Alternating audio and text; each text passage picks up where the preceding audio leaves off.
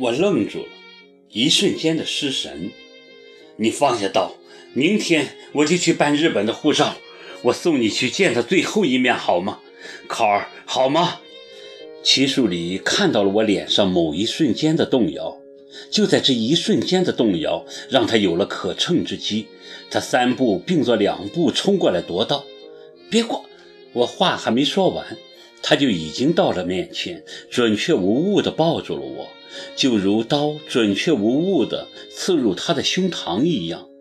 他瞪着我，我也瞪着他，两人的瞳孔相距只有几厘米。靠，你，你怎么了？他捂住胸口，绝望地望着我，鲜血咕咕地从他的双手中喷涌而出，一行清泪顺着他的眼角流淌下来。他流着泪，还那么望着我。靠儿，抱着我，说着，他朝我伸出了血淋淋的手。